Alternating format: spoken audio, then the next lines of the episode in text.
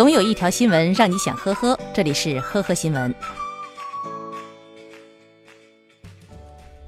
近日，山东梁山警方破获了一起诈骗案，受害人陈某与一名所谓女网友谈起了恋爱。交往以后，女网友开始以各种理由向陈某借钱，虽然双方从来没有见过面，陈某还是对女网友有求必应，三年间总共向其转账了七十二万元。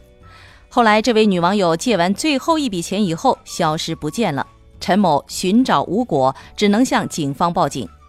然而，警方最终调查发现，与陈某网恋三年的女友竟然是他的男同事王某。目前，王某因涉嫌诈骗被刑拘。近日，美国德州一台美国银行 ATM 机发生故障，一名男子想取十美元的钞票，操作完成以后，结果 ATM 机吐出来的是一百美元。他把这一消息发到了网上，结果大批人开车排队来取钱，期间还发生了打斗。随后，警方要求关闭了该 ATM 机，由工作人员看守，直到故障解决。对此，美国银行表示，故障原因是供应商误将一百美元当成十美元放进了 ATM 机。最后，银行还表示，客户可以保留他们多拿到的钱，不用还了。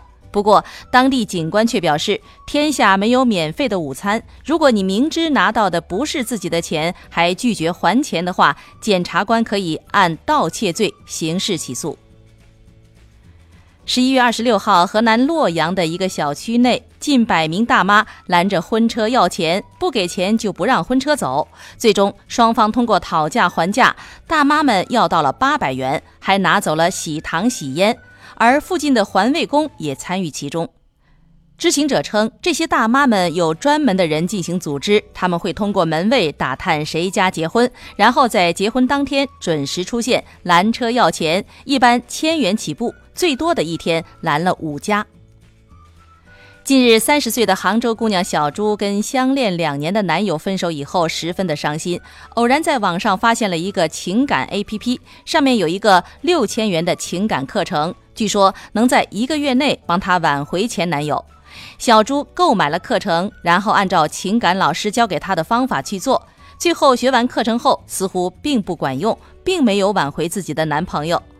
后来，小朱还发现不少人和他的情况相似，交钱学课程后并没有什么结果。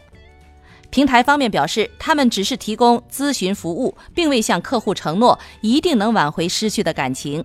经过多次沟通，最后平台方面表示会全额退款。网友说了，终于明白为什么男朋友要和她分手了。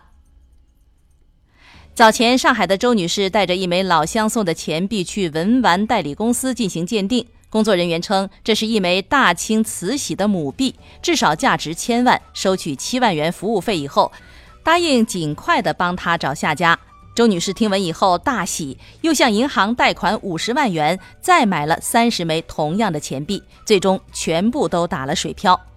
经过调查，嫌疑人雷某利用文玩拍卖公司骗钱，通过所谓的鉴定专家进行估价，然后以远高于市场价假意拍卖被害人的藏品，从中骗取手续费，涉案金额达三千多万元，受害人超过千人。